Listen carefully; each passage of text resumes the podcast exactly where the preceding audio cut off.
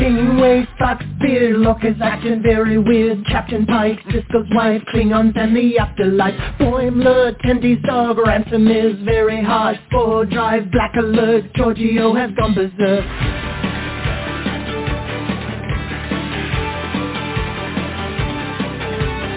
Teacher Batleth, Edward is an idiot, Spock is dead, Worf is wed, Chekov's wearing red. Data's cat, Kempak's at, Q has had enough of that. Beam me up, make it so, everybody let's go. We talk about the series. You can join us live by picking up your phone now. We talk about the series. We're coming to you on your streaming services now. We talk about the series. Comic games, we go beyond the show now. We talk about the series. We sit and chat and we go on and on. Well, good evening, Trekkies and Trekkers around the globe. It is Thursday, December 8th, 2022. It is 7.30 p.m. Eastern Standard Time.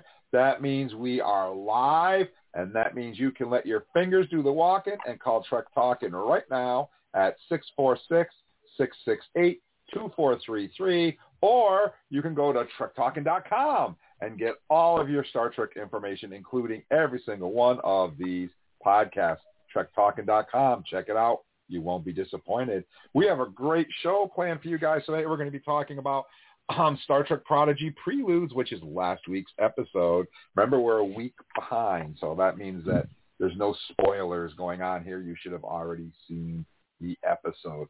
But wait, there's more. We also have with us, as usual, our Star Trek birthdays, our convention calendar, some Star Trek news, and some fan shout-outs. But before we get into that, I'd like to introduce to you my awesome Trek experts. And by the way, if you go to trektalking.com and you scroll all the way to the bottom, you can see pictures of my Trek experts um, and you can read little bios about how awesome they are.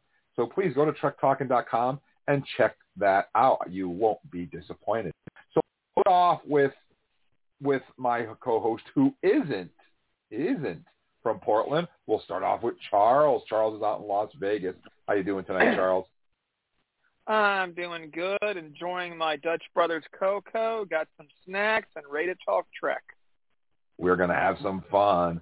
And then swinging around to the other side where we have my hat trick, my trifecta from Portland. We'll start off with David, the donut guy. How you doing tonight? I'm doing pretty well. Uh, I'm glad you're feeling better. Um, Oh, nothing much happening over here except for the rain, rain, rain. We've been having a lot of rain lately. Yeah, it's been raining here too, but that's cool. We'll we'll take it. It's better than that dirty S word that ends in O. You know, we don't want that. And we also have from Portland, we have our very own toy slash wine guy, Paul. How you doing tonight, Paul? Oh man, I am doing great, friends. Really great. Wrapped up a massive, massive project today that is like the the Mount Everest of the end of my year. And so now it's like I'm I'm flying on the downhill side of the roller coaster, and it's like the the stress level is just non-existent now. It's like so great. So in a delightful mood today. Uh, harmonic convergence, good stuff going on, and uh, a lovely opportunity to talk about Star Trek. What could be better, Jim? Absolutely nothing, nothing, nothing. And finally, last but definitely not least, but also hailing from Portland, our very own Eric. How you doing tonight, Eric? Oh, I am doing quite good. Yes, I have had uh, a busy day. I was back and forth to uh, Eugene, Oregon today, home of the Oregon Ducks. Go Ducks! Uh, but, you know, back in Portland just in time for the podcast tonight, so looking forward to chatting about some Prodigy. Yeah, and I want to let you guys know, as you can tell, my voice is back, and I'm feeling much, much better. We didn't do a show on Monday because I couldn't talk, but everything is fine now. And before we get too far, I want to let you know that we have a special show planned for Monday. We're going to have Stephanie and Rachel on from Long Island Trek, and we have a very special announcement to make live on Monday about one of the guests that they just added moments ago to their schedule who's going to be providing us with a pre-recorded message to play to you guys on Monday. And, and he himself will be appearing on this podcast in February to answer all your questions about Star Trek Picard. And that's all I can tell you. You'll have to tune in on Monday for any more information. So that's pretty exciting. All right, guys. So what's going on here? You can head over to trektalking.com to get all your information. And while you're there, you can click on the little link, which will bring you to our Facebook page. And on the top of our Facebook page, there's a live long and prosper. And there, just tell us where you're listening from. It's very simple, very painless. When you do that, you will see a heart next to your name from yours truly, Uncle Jim. And that means your name is going to be immortalized for all of eternity as a fan shout out, as a Star Trek fan, and a supporter of Trek Talking. Really, really easy. So head over there and do that now so that you can be mentioned in a future fan shout out. As of right now, we have 104,708 likes page. So head on over there and give us a like and see how just how high we can get that number. And we have 120,078 downloads. That's pretty awesome of this podcast. So thank you to each and every one of you guys. And speaking of thank you to each and every one of you guys, Eric, are you ready to get us started with this week's fan shoutouts? Uh, you better believe it, Jim. This is one of my favorite segments because we get to spin that globe and say thank you to folks from all over the place. Uh, folks who are following our podcast, folks who are downloading our podcast, folks who just like our memes on our Facebook page sometimes. And our very first fan shout out this week is going to go out to Lovrenk Butina over there in Slovenia in Europe. That's right, in the Balkans. And uh, if you haven't looked at your map recently and you're kind of wondering uh, where where was Slovenia again? It's that country that's you know just south of Australia, right there on the Adriatic Sea. Hungary's round the way. Croatia's right there. So um, thank you so much to Lovering for listening to us and for providing support for us uh, over there in the Balkans. Thank you so much. We're also saying hello this week to Paul D'Angelo, uh, just across the pond in Hereford, England. A little Union Jack and a little live long and prosper back to you, Paul. Thank you so much for listening to us. We're also saying hello this week and sending out a big Qapla' to Rebecca Gonzalez Gutierrez, way down in Madrid, Spain. Oh man, I've been to Barcelona, but I have not been to Madrid, and it is one of those places I would love to go to, Rebecca. So live long and prosper to you as well. Thank you for listening to us over there in Spain. And my final fan shout out this week goes out to Shannon Nunnun from Lebanon, Oregon. That's right. Uh, not exactly local, but at least in the same state, right, Shannon? Uh, thank you so much for listening to us and for supporting Trek Talking stateside. Charles, who would you like to say hello to? Well, let's start off with top fan Bruce Littlefield, Littlefield Sr. Hi from Checotah, Oklahoma. Stephen William Schneer, Canada. Glad to see Trekkie being used. Yes, we do enjoy calling you either Trekkie or Trekker, whichever you prefer. Personally, I am a Trekkie. James Edward Simon Solomon from Lafayette, Louisiana. And my last one is Stefano was Wazoe from Indiana. David, who's on your list? Well, looks like I got Eric Olson from Spokane, Washington, USA. Next on the list is Scott A. Drake from Moline, Illinois. That's Moline, and I, I, Scott, is that the same Scott Drake that I know? Scott, we should hook up, man. I, uh, I think I know your dad. no kidding. wow. All right, and the next one is Gail Hueslet from Wisconsin. Last on my list is Sal Wiss from Living in Ohio. Paul, who's on your list? Well, first of all, um, Eric, do you still have that restraining order on you in Moline? No, no, no. Moline's the one where I'm okay. It's the other. You're one. okay there, right? Yeah. Okay. Yeah. I just want to make sure, all right? Because Yeah. you know, I just looking at No, you. man. I, I mean, try to, you know, I try to walk the straight and narrow these days, Paul. You know. Dude, your your boat makes one heck of a wake. That's all I know, man. Let's just let's just let's just say that, all right? oh man. I got all kinds of fans I'd like to say hello to. First of all, this fan is flashing a massively cool "Live Long and Prosper" sign in Berlin, Germany. It's Frank Paustian. Frank, how you doing? Live long and prosper. Peace and long life to you, my friend. Thank you for shouting out to us. It's great to hear from you. And serious top fan here. Well, top fan on the bottom of the planet, that is. Uh, it's Bev Hunter in New Zealand. Hello, Bev Hunter. It is wonderful to hear from you. And thanks for being a fan of the show and, uh, more importantly, a fan of all things Star Trek related. Can sense your enthusiasm coming through the equator all the way up here in the Pacific Northwest. Next up for me with a fantastic heart of affection, it is Jorgen A. Bjorkman in Gothenburg, Sweden. Oh, Jorgen, how I long to go to your part of the world. Me Feel the Nordic environments are calling to me like crazy. Seriously, need to get over there. Uh, Sweden, Norway, Denmark, you name it. it it's calling big time. Um, this time of year, especially as the holiday season starts happening, I have seen some amazing pictures of the celebrations that go on in uh, Sweden, and I'm sure in Gothenburg. So uh, thank you for uh, reaching out to us. It is wonderful uh, to hear from you. Now, just a couple of minutes, Eric was talking about uh, Slovenia. We're really not too far away here with this next band because we are talking Serbia. Serbia is kind of just south of Hungary and uh, underneath the uh, affectionate uh, elbow of Romania, if memory serves here. But uh, we are lucky enough to have a fantastic fan uh, living there. So I'd love to give a great big Qapla' and live long and prosper to Velja Trivic. Uh, Velja Trivic, who is a resident of the fantastic area of Serbia, another absolutely spectacular part of the globe that we are fortunate enough to have fans in. Because as we learn every week, there are Star Trek fans everywhere. So great to hear from you, Velja. And now I'll pass that microphone over to Uncle Jim.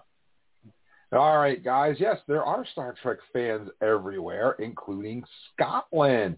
We'd like to say Qapla' and thank you to Darren Kelly. We'd also like to say thank you to Robert Silver, who's listening to us in New York.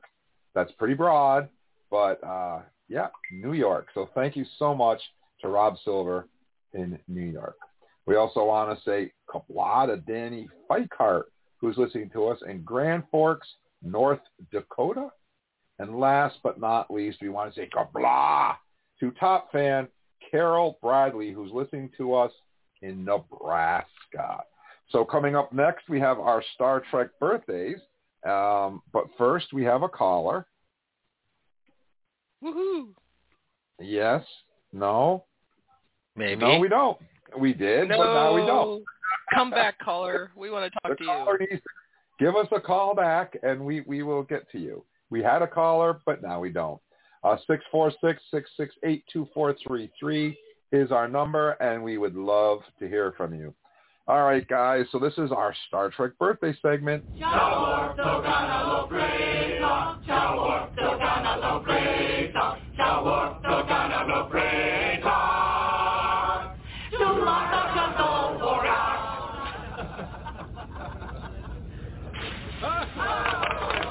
That was not a Klingon song.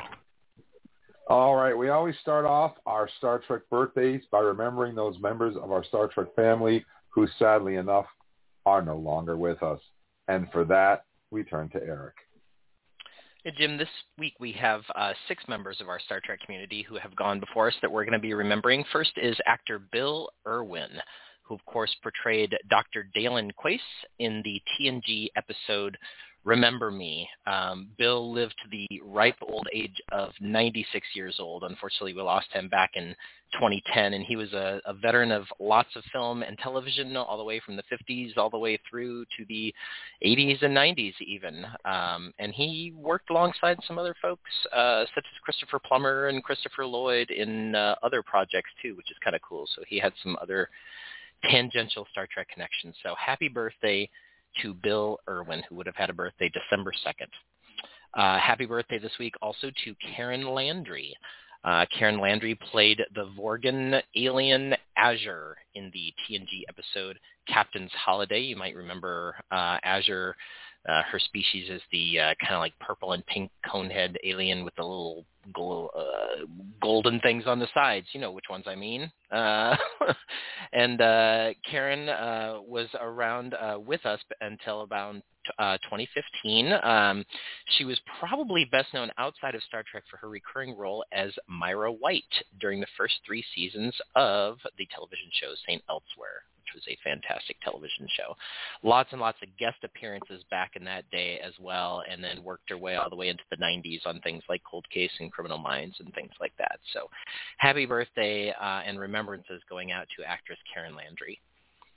Also, happy birthday and remembrances going out to Marcy Vosburgh, who uh, is not really known as an actress per se, but uh, her acting, uh, her few acting credits did cross over with Star Trek in that she played the a computer voice uh, in Star Trek II, The Wrath of Khan. Um, she's probably better known for her uh, screenwriting credits and her producing credits and that sort of stuff. Um, for example, she served as story editor, writer, and later as a producer on the first three seasons of a little show you might have heard of, Married with Children. Uh, also worked on a bunch of other stuff like The Jeffersons, Cagney and Lacey, uh, that sort of stuff. Uh, Mary Vosburgh uh, lost back in 2016, age 63 years old. Happy birthday and remembrances going out to her. Also, happy birthday this week to actor Ted Knight, who voiced the part of Carter Winston in the uh, animated series episode The Survivor. Now you'll remember Legend. Carter, Carter, Winston is not actually a character, right? He's actually a Vendorian spy. But shh, don't tell We're waiting. yeah. so um, yeah, uh, interesting little fact here. So Ted Knight, uh, I- I'm going to really try my best here. He was born Tadeusz Wadalasa Konopka. There is a very like there's a lot of consonants and that kind of stuff. You can look up his name if I massacred it, but uh, I can imagine that he chose Ted Knight because it was just a little bit easier to pronounce. Um, you know, he received no screen credit for that portrayal of Carter Winston at the time, um, but he since, of course, is known for that part. Um, he is probably best known as the buffoonish newscaster Ted Baxter on the 1970 through 1977 CBS series Mary Tyler Moore. That's right. Good job, Mayor. Excellent job, Mayor. Perfect, right? I love that guy. Um, also on Too Close for Comfort once we got to the 80s. So Ted Knight would have had a birthday this week uh, on December 7th. Uh, happy birthday to Ted. Happy birthday and remembrances also going out to uh, Valor Baum, uh, which is actually the real name for an actress uh, who often went by Valora Noland. That's probably how you, you best know her. Um, she would have had a birthday this week as well. Uh, we lost her at 80 years old. In addition to Star Trek, uh, she was on such television shows as The Rifleman, uh, Wagon Train, The Man from Uncle, Virginian, all those good shows was in a couple of beach movies uh, made by William Asher back in the day. She's got that kind of, you know, look from the 60s. Um, but then she, uh, you know, didn't do too much acting right after her work in Star Trek. She actually left the acting business in 1968. Um, and she just kind of went into photography and uh, and writing books and stuff under the name Valora Tree. So if you'd like to see what she did after Star Trek, just look up the author Valora Tree. Happy birthday to Valora Noland, also known as Valorbaum. And our final remembrance this week goes out to actor Ray Walston.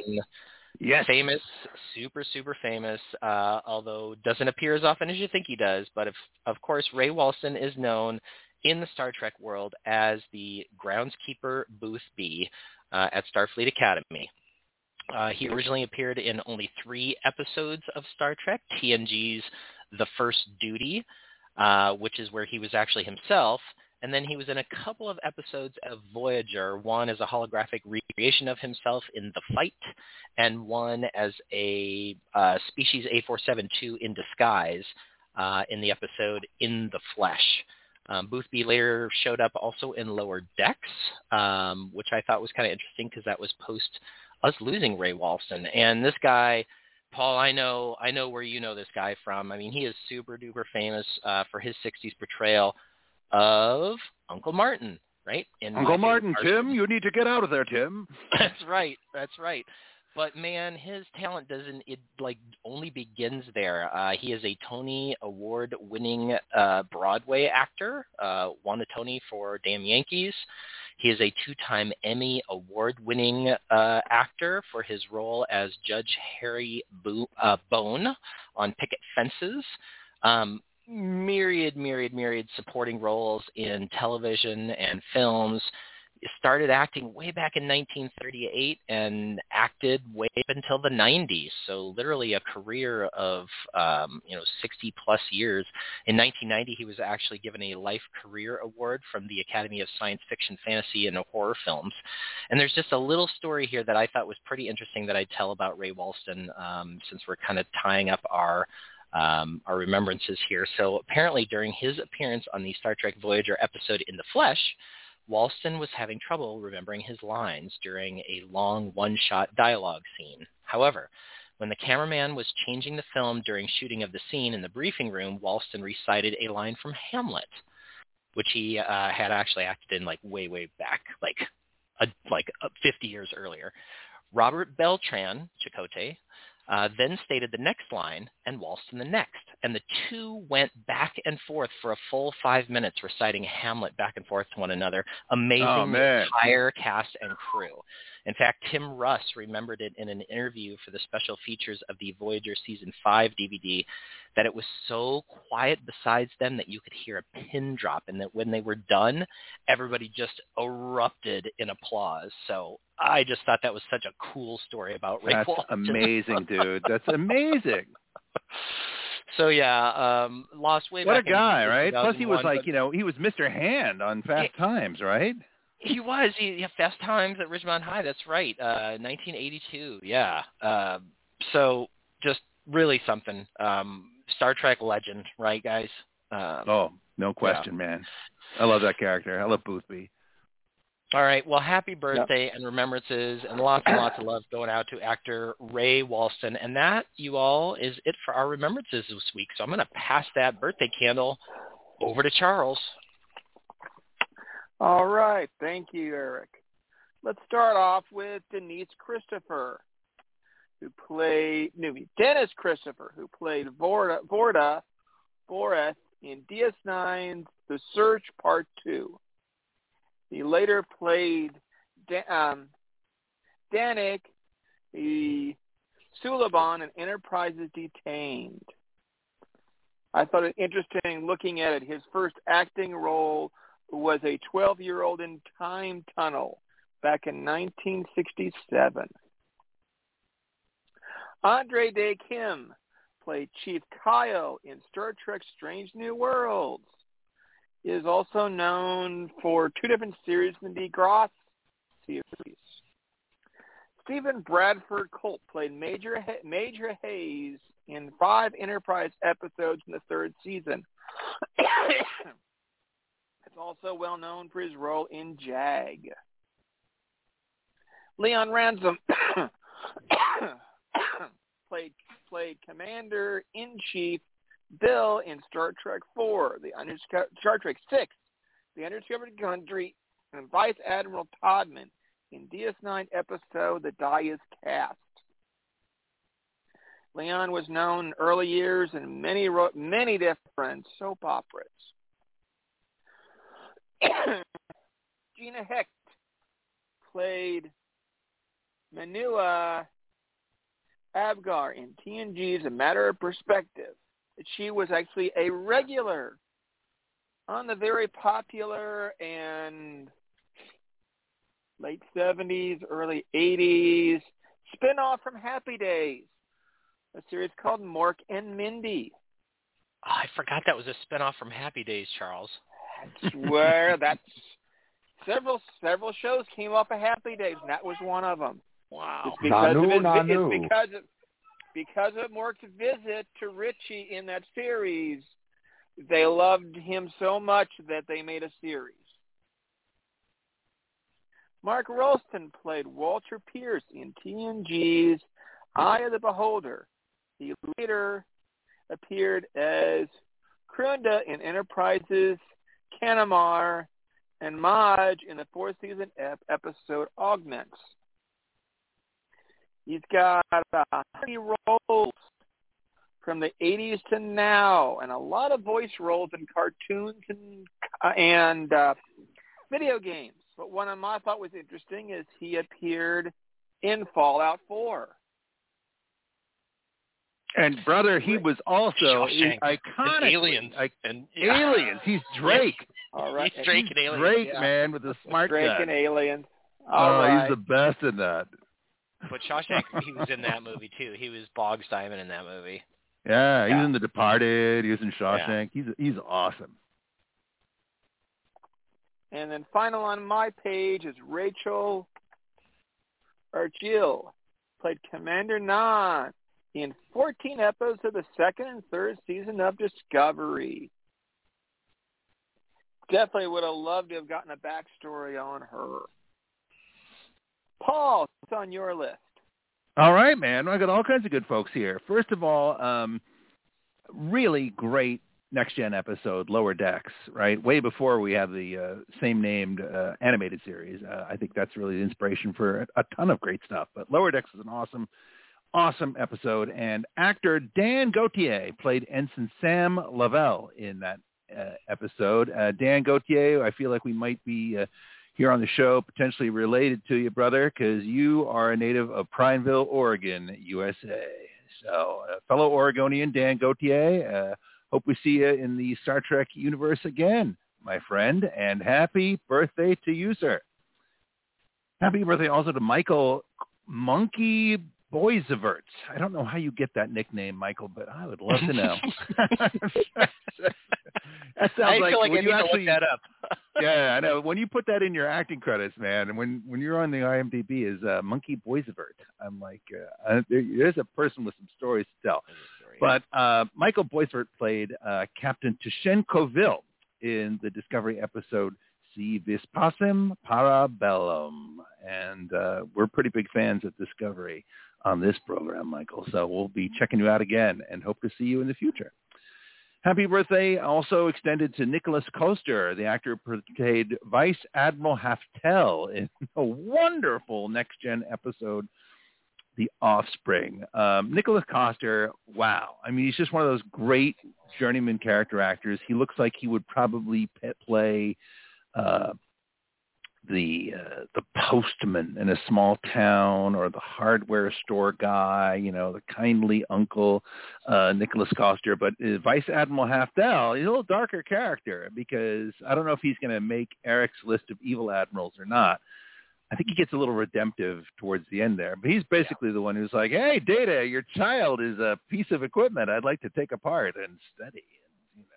And, you know, we're taking shipping her off to Starfleet. Okay, I mean, it's just yeah, it's, un, it's unnerving Yeah. unnerving stuff, but uh, ends up having, I think, as I remember, a, a little bit of an awakening of, of the humanity of, of what sentience means. An admiral redemption story in a in a tight box. I love it.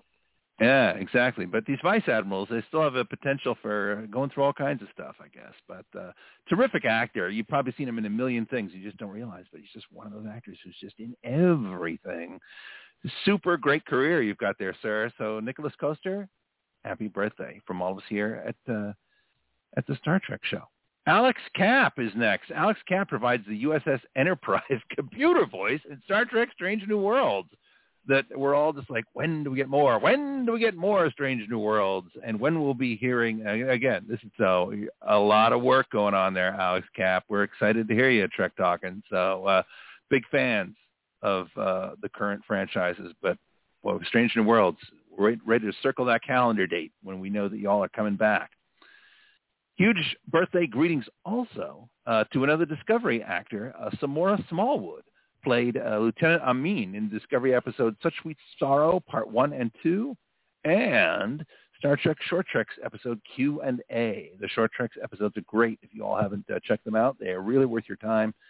And Lieutenant Amin is a great addition to the small Star Trek universe. So Samora Smallwood, happy birthday. Happy birthday also to uh, voice actor Eric Adrian Bauza, a stand-up comedian and animation artist who's voiced several Star Trek characters through the years on both uh, Star Trek Lower Decks, and Star Trek Prodigy. I think voice actors are the best. They're able to do a million cool things. So I hope you're having a great birthday, Eric, and I hope we get to hear you and maybe even see you again soon. And lastly for me in this segment, a happy birthday indeed to Teri Hatcher, who played Lieutenant B.J. Uh, Robinson in uh, the Next Gen episode, The Outrageous Okona. We're hearing about that quite a bit these days because that character is coming back all over uh, the place. But uh, Teri Hatcher is a, you know, I, I think you got to pretty much say uh, living legend in terms of the amount of work that she's done. She's been a on Lois and Clark, uh, The New Adventures of Superman, um, Desperate Housewives. Uh, I think she did like something like almost 200 episodes on Desperate Housewives. Um, and uh, you get to be part of the firmament of, uh, of motion pictures forever when you are in a Bond movie. And Teri Hatcher was in uh, Tomorrow Never Dies uh, terrific. Uh, I'm a big fan of the Pierce Brosnan era of Bond pictures, and uh, she was in that one as well, uh, alongside an actor who you may know from Discovery, Michelle Yeoh, was in there. So another little bit of a Star Trek crossover. I can't remember if the two of them had scenes together or not. I guess it's a good excuse to go back and watch a James Bond movie again, which is always a cool thing to do. So to all of you, from Dan Gauthier to Teri Hatcher, I hope you're having a fantastic happy birthday as you cruise through the first week of December. And let's uh, shoot that uh, photon uh, birthday candle over to Uncle Jim. Well, I don't have as many birthdays as these guys did, but I have some good ones. The first one, I want to say happy birthday to Eduardo Roman, who played Vulcan number one in the Star Trek Picard episode Mercy. And why is he so special, the Trek talking guys? I wonder. He's been on our Is show. He, he's mm-hmm. been here. He's talked to us, which means you guys can go to talking.com and you can go back and you can listen to our interview when he talked with us, which was really good. He was a really great guy to talk to, and a lot of stories, and he was really fun. So go and check He's that a out. great Go to guest, man. Really great guest. I agree. he was Yeah. fun. He was really fun. So happy birthday. We also want to say happy birthday to Joseph Gatt, who portrayed Science Officer 0718 in Star Trek Into Darkness. That was the the uh, bald guy with the uh, I don't know what you want to call it with uh, the distributor cap on his forehead. I guess. Um, anyway, how else would you describe it? Wow. Didn't it look like? That is that is a that's a that's a sound clip we need to pull back uh, and use many times. Yeah. So happy birthday to Joseph Gatt. And this next one is awesome uh, because if you've ever listened to Trek Talking, you know that I'm like really, really, really a stickler for music. To me, music can make or break a scene or a movie. The wrong music can kill it. The right music can make it. For example, think of Jaws without that classic Jaws. I mean, you can walk onto a beach, put a boombox down, and play that song, and people will run out of water. I mean, music is so, so important to any visual medium. So this next person happens to be the first female to uh, score Star Trek. I am also working on getting her on this podcast to share her stories with you guys, which is awesome. I would like to say happy birthday to Nami Melumad, who composed Star Trek Prodigy and Star Trek Strange New Worlds. Um, and the Short Treks episode Q&A, which we've already talked about. If you haven't seen the Short Treks episodes, check them out. So happy birthday to Nami. And I always do the Klingon last. And I've got a couple of good ones here. Uh, first of all, we want to say Qapla' to Brian Eric Bonsall, who played Alexander Rozhenko in seven episodes of TNG. He took over uh, when they wanted to have an older version of Alexander, a more grown-up version than the um, younger version that we first see. So a happy birthday to Brian Eric Bonsall. And last but definitely, definitely not least, And this one surprised me because I seem to think in my mind that he was in a lot of episodes because he's such an iconic character. But in reality, he's not. He only appears in four episodes of TNG and DS9 as Kurn, Worf's brother, and I'm talking about Tony Todd, Qapla'. Four episodes. That blows my mind because I seem to think he feels like a much bigger character than only four episodes. But yes, he yeah, he takes up a lot of space on screen, man. He's so charismatic, Tony Todd. It's just you just don't forget that guy. Yeah, four episodes. I was blown away when I found that out. But a lot of people, a lot of horror fans might know him as the Candyman. Don't say his name in a mirror three times or something bad might happen. So happy birthday and Qapla' to Tony Todd, Worf's brother on Star Trek uh, Deep Space Nine and Star Trek TNG.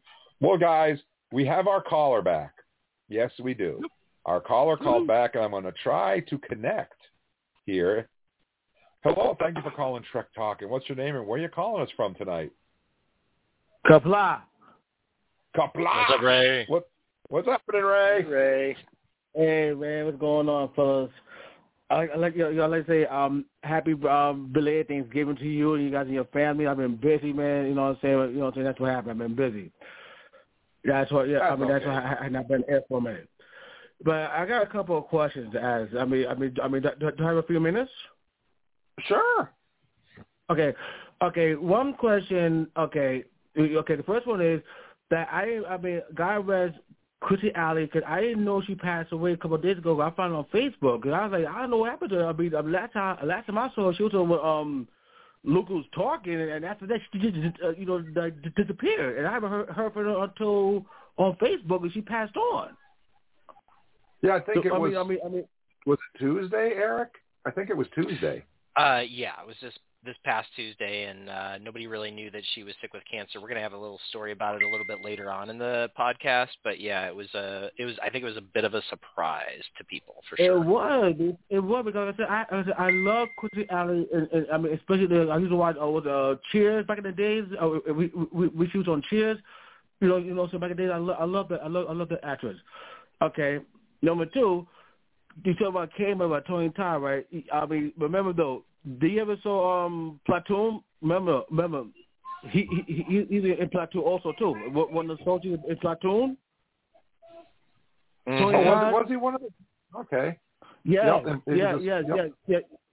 Yes, he was just yeah, yeah, he was just on the platoon. I mean, I mean that's what he was smoking. The, I mean, all the opium, he, he, he- all the opium, and he talk, and they tell, and he got my man for for we we could talk about, yo man, you need to get off that stuff. You, you lose your mind and stuff. Yeah. And he doing that, they do that part. He he he, he going like really crazy. And that part, I was like, yo, um, let's see. Warren was No that character's name. Oh, man, you know what? I was, I saw it the other I saw the other day too, and I forgot his character name. I'll be honest. I saw, I saw the other day for some reason. I know I, I was watching cable, and I came on I came onto it. Like I didn't really stay that long. You know, I stayed like a few minutes, and I, I switched I switched, I switched channel from that point. But um, and another question is um. You talking about Ted Knight, right? Remember, Ted Knight was the narrator of all the, the, the Super Friends cartoons too back in the days. Remember that? Oh. Yep. Oh, My old yeah. man. Wow. The narrator. Oh, Yep. that's so cool. Yeah, because that's a voice that everybody narrator. knew. Yeah, yeah, yeah. You're absolutely narrator- right, the Ray. Yeah, But- you know what? Can we just sit there? I, I said, so wait a minute. I remember, I remember, I remember he was the narrator in all of the Super Friends um animated series. You know, from back in the days.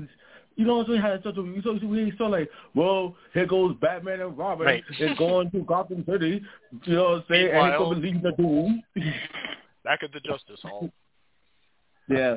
And one more question. One more question before I leave, guys. Do you have um Netflix? Right? You have Netflix? Yeah. Mhm. Yeah. Yep. Yep. Please tell me you saw the new Will series. That joint looked kind of good. I've, Yeah, I've I have- watched it. Yep. Yo, I cannot be. My man is like he. I like yo. I think God they brought was that War Warwick Davis as Will. I'm glad they brought him back in that character again. But between me and you, he look kind of like really like like like like the Leprechaun ride by now? he's he's got to be what no, Step- serious, no, serious. Oh, to, oh, serious. Oh, to the side. Like, you remember Leprechaun? And I like, I saw all, all, all the Leprechauns, right? And then, and, and then, and then like, after that, years later on, he like, you know, you, you know, he, I mean, he, I mean, he, um, like, he looked good for his age. But you look at him like he like he like the leprechaun like all he now is a, a suit and then no makeup. You're right. You're absolutely right, All Ray. Guys. All right, guys. I'll let you guys go. Enjoy your night. You know what I'm saying? And I'll keep in touch. All right. Thanks for All right, calling, thanks Ray. for calling, Ray. Try to stay warm down there. in the- bud. Yo, Take it easy. okay. Have a one. Well, have no, yeah, yeah. It's down warm, but it's getting kind of cold out right now. But you know what I'm saying? It's, you know, you know, what I'm saying back and forth. You know what I'm saying? You know things, but you know, but I'm surviving. Mhm. I'll be all right. And say hello to your wife for us too, Ray. I, I let, I, yes, I'll let her know. Thanks a lot, guys. All right, have a good night. Thanks for calling, Ray. Thanks for Bye-bye. calling, man. Anytime. No problem. No problem. I'll see you guys. I'll, see, I'll see you guys soon. All right, thanks, Ray. Bye bye. Peace. Peace. All right, Right. guys, that was Ray from the Bronx down in New York City. All right, guys, so now we're going to dive into Star Trek Prodigy Preludes, Season 1, Episode 16. As the crew waits for the ship's protostar drive to charge, we learn the backstories of our heroes and villains. And as I've been doing every week, I have the soundbite to play, which is Kate Mulgrew talking about the lesson of the series. Hi, I'm Kate Mulgrew, and I voice Catherine Janeway in Star Trek Prodigy. This week's lesson is all about the importance of listening. Everyone we meet has a story, where they come from and where they are going. I bet you have an interesting story. One of the best ways we can appreciate others we encounter is to simply listen. Tell us, kid, how would you wind up on Tars Lamora? The crew of the Protostar learns just how rewarding listening can be in this week's episode of Star Trek Prodigy. Got anything you want to share? Each of them shares the story of what life was like for them before they met on Tars Lamora and escaped together. All your stories, everything you shared. I guess we all have a past. And together, a brighter future. By listening to one another, they each gain newfound appreciation for their fellow crewmates. Okay, thank you, Kate. Every week on our Facebook page, I ask you guys, the fans, to score the episode on a scale of 1 to 10, with 10 being the best. What score would you give Preludes? And Eric, what did our Facebook fans have to say? Well, top fan Hank Wirtz gave it a 9.5 with a question mark. Uh, one of the best of the series so far. Too often, framing sequence stories are throwaways, but this one is crucial to explaining everything going on this season and points towards what's to come. Awesome comment. Thank, thanks, Hank. Uh, Nathan Kornhoff, friend of the show, said, though I appreciate taking some time for filling in backstories of the main characters, it was a little slow for me. I give it a 7. Dustin S. Wing gave it a 7.5. Yaz Eminger said, I'd give it a 5. Tony Miller said 8. Ken Swenson, the Admiral himself, said it's Christmas. I'll give it a 9. Robert Smith, ooh, is that of The Cure? Who knows? Gave it an 8. Forrest Wade gave it a 7. Bruce Littlefield Sr. gave it an 8, and Sal Wish gave it an 8. And so that calcs out to a fan score this week for Preludes of 7.7. And uh, so 7.7 is kind of middle of the pack, guys, right? Uh, I think we've seen a recent trend here where we have been trending a little bit above uh, what the fans have liked. Um, you know, fans have been given things mid eights. We've been giving them mid nines.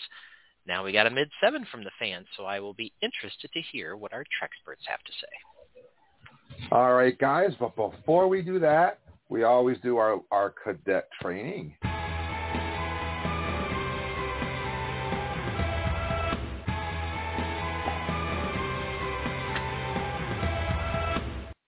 And this is the part of the show where Charles will let you guys know where you can go to find out more information on on either plot lines, stories, or characters that were featured in this week's episode. Take it away, Charles. Oh, thank you very much, and thanks for Eric for giving me some ideas. I wasn't sure about what to do this week. According to Seven Nine, classic music such as Chopin has intriguing Chopin. mathematical Chopin has intriguing mathematical properties. Voyager's human error, which we see Janeway kind of taking some of that from it.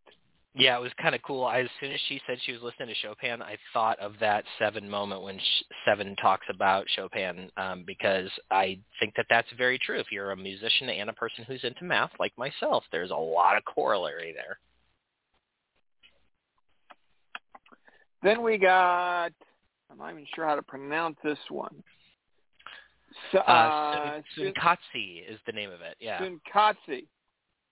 Uh, season 6, episode 15. 7 of 9 is kidnapped by an opportunist ringmaster who forces her participants her to participate in a Norcadian blood sport. And I thought about this one relative to Rock Talk's story, which Yeah. we'll talk about in a little bit here, and just uh, how she was kind of forced to fight because she was big. Yep. And actually reminds me a little bit also of Tosk hmm from uh, DS9. That's a great episode too. Yeah. They enjoyed a good argument and they considered a sport on Tellar Enterprise's bounty. Because their ability to argue, Tellarites made excellent politicians. Enterprise episode Babel 1. Yeah, one of my favorite things about Enterprise is they develop some of these old characters, and you get to learn a lot Yeah. more about Tellarites. And also, Enterprise is the only place that they show Tellarite ships, which they also show in this episode. And I threw one more in there, as I'm not sure we learned a whole lot about Janeway's dog, but Janeway's dog is discussed in detail on the biography of Catherine Janeway. A very good book, and we've had we've got we've I don't know if we actually interview. Yes, I think we did have an interview with the author on that specific book. Mm-hmm. But eh, I guess sounds like we just need to talk about this episode. Yes, we do. And uh, we always play the Admiral's logs, which is really interesting because Aaron Waltke, who is the head writer and co-executive producer of Prodigy, writes these logs for um, Kate Mulgrew to read, of course, as Vice Admiral Janeway, not hologram Janeway. And they they come out um, after the current episode, but before the new one, as a kind of in-between thing. So this episode would have been last Thursday, and this captain's log dropped on Wednesday, which was yesterday. Okay, so this is Vice Admiral Janeway's um, log pertaining to last week's episode. Vice Admiral's log, stardate 61396.4. The truth is never black and white. Starfleet's Watson subspace network has detected a bounty sent from the asteroid we investigated. A penal colony known as Tars Lamora. Within were prison records for our young fugitives, the unwanted. Dal R'El, Zero, Rok-Tahk. Reading between the lines, their actual crimes are minor or non-existent. Captured by rogue Kazon, hauled across the quadrant by an illicit transport network, stripped of their rights, then sentenced to work in those forsaken mines pains me to think crippling the Borg all those years ago would leave this power vacuum, a place where such injustice could thrive. Perhaps these unwanted on the protostar are not the criminals we thought, and this diviner is our true quarry. I believe I'm overdue for a serious discussion with our guest. It's time we know the truth.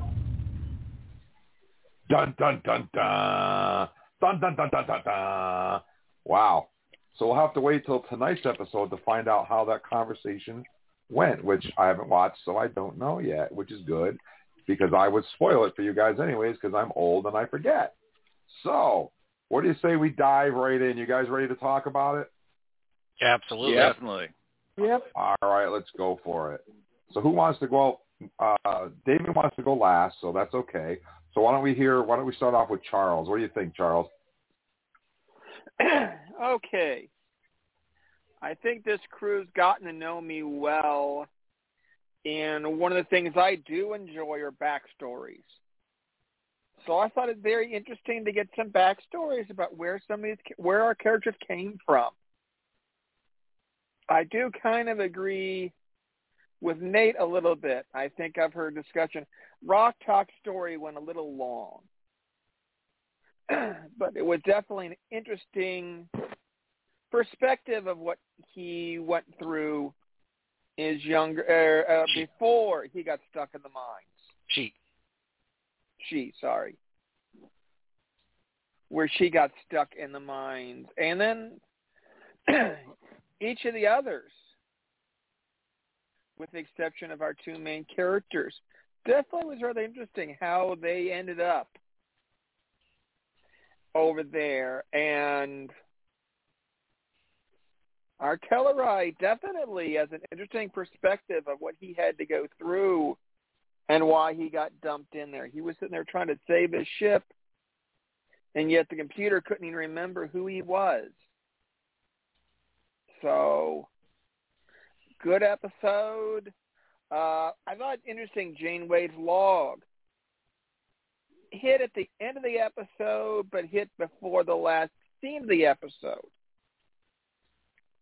Whereas we also kind of got an interesting backstory of the diviner as well and what happened with him and how they kind of feel about what they think Starfleet did to them. And so definitely I think makes me want to see what's going on with this next episode. And this being episode which episode is this, Jim? Uh, this is 16. 16. Yep. Yep. We got episodes to go. 17, 18, 19, and 20. We got four episodes to figure out what's going to happen. We got through the rest of December, and that is it. And they're we get the idea they're going to wrap up this one. So I can't wait to see how they wrap this one up. Definitely some insight too of what ha- what sort what, what we what we We've gotten more details of what happened to Chakotay. Even though Janeway doesn't know that fact yet. But overall, a good episode. Oh. Eight-ish. Uh, I'll bump it up a little bit and say an 8.5. 8.5 from Charles, not which is a 9. Not quite the 9.2 from last week, but still a good episode. A little bit higher than our fans, which is which seems to be the the way we're going. And how about you, Eric? Uh, yeah, I overall I definitely like this episode. I think uh, one of the things that we kind of I think is maybe solidified by this episode, but maybe we kind of already knew is just that uh, somehow the Kazon are these like master pirates uh, in Prodigy. So they were the ones who were responsible for uh, capturing Rok-Tahk. They captured uh, Zero. Um, you know, I really, I have to say, out of all the stories um, between the Rok-Tahk story, the the uh, Zero story, and the Jankom Pog story, I really personally enjoyed the Jankom Pog story because um, to me, it totally explained why he refers to himself in the third person all the time. Right? It's not that he has like some weird speech impediment or that he he can't figure out how to say the word I. It's that he was actually forced by the AI on his ship or that little robot on his ship to constantly re-identify himself, which I think is brilliant personally writing because it feeds right into the fact that Tellarites are supposed to be a very argumentative species, and it makes sense that their robots would even kind of give people uh, trouble, you know? they would just design them to like ask very specific details and require very specific inputs uh, in return. So uh, I really enjoyed the and Pog story personally. Um, I thought the Rok-Tahk story was was neat. You know, kind of gives you some perspective on where she comes from. The Zero one for me was kind of like it was just like quick and easy. You know, people are trying to capture a Medusan for whatever, probably because they could sell it. Um, what the Medusans were doing on this planet on with a ship and stuff, I didn't quite get that part of it, but. um but yeah, uh, the overall message I think of this episode is like Jana was saying, you know, listen to your friends. You can learn a lot from them in terms of how they think about the universe, and in return, that helps you have empathy for them and kind of like you're able to support one another as you go through life uh, if you just tell these stories and kind of open up to one another. So very Star Trekky kind of moral uh, embedded in this one. So yeah, overall, I dug this episode. It didn't like knock my socks off or anything, but um, I'd give it a solid eight. Yeah, it was it was good. This this to me was the episode that had like the attitude that's very kid appropriate, right? It's like uh, this is like great modeling for good behavior. Absolutely. So, um, Paul, you want to go next, or you want me to jump in here? Oh, I'm happy to. I'm happy to. Yeah, I'm. I'm Okay. It's going to sound like an echo of, of a lot of what uh, Eric just said, though. I think um, I thought it was a good episode. I enjoyed it. I am likewise with Charles a sucker for a good backstory. Right? I love those. You know, uh, the comic book mindset, secret origins revealed. Right? I mean, that's great stuff. Um, Mm-hmm. I liked. Uh, Yep. I liked. Uh, I, an interesting thing about all of these characters, though, that we had here is is, is uh, and we've had a little hint of this throughout the season, but it's like this kind of uh, theme that that all of these characters seem to have been almost discarded, and and they feel like they don't really have any value, which I think sometimes is a an unfortunate thing that that kids feel growing up. Right? Um, at one point, I think uh, they were referred to as the unwanted. Right in the that one Yep. file where they're all shown as like a wanted poster there, the unwanted, right?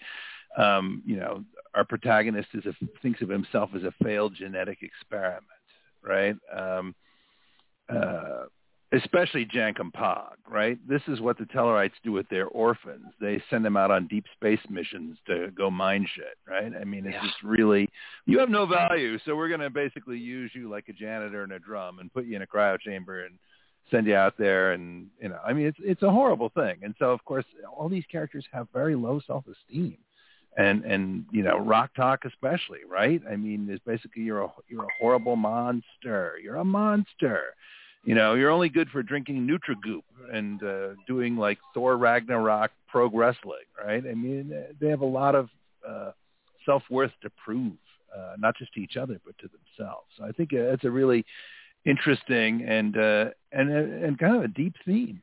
I think, frankly, um, you know, that uh, I think is really great to be able to put that out for for a young audience to to relate to and explore. Um, so I think that was really cool to get a lot of that uh, unifying sense of we need to be able to recognize the value amongst ourselves, but also to ourselves, which is really good. And we got a I really dug getting all this backstory about uh, the Vau N'Akat. I thought that was super cool. I liked all that stuff there about finally learning about the protostar arrival on uh, the planet Solum. Um, we learned that Dreadnought wasn't just one Dreadnought; they were like a whole Terminator army of Dreadnoughts. One for every ship. A hundred. Right. Hundred ships. Yep. Super cool. They, they were just dreadnoughts all over the place. And uh, and I like uh, Asencia. I guess we're going to call her Asencia still, right? But her her you know former title emerged as the Vindicator, Mm-hmm. right? To to kind of be a companion there for uh, for uh, our boy from uh, Return of the King. So really interesting, all that um, that they were just basically, you know, in the midst of all the civil war, a lot of blaming of Star Starfleet from uh, the Vau N'Akat.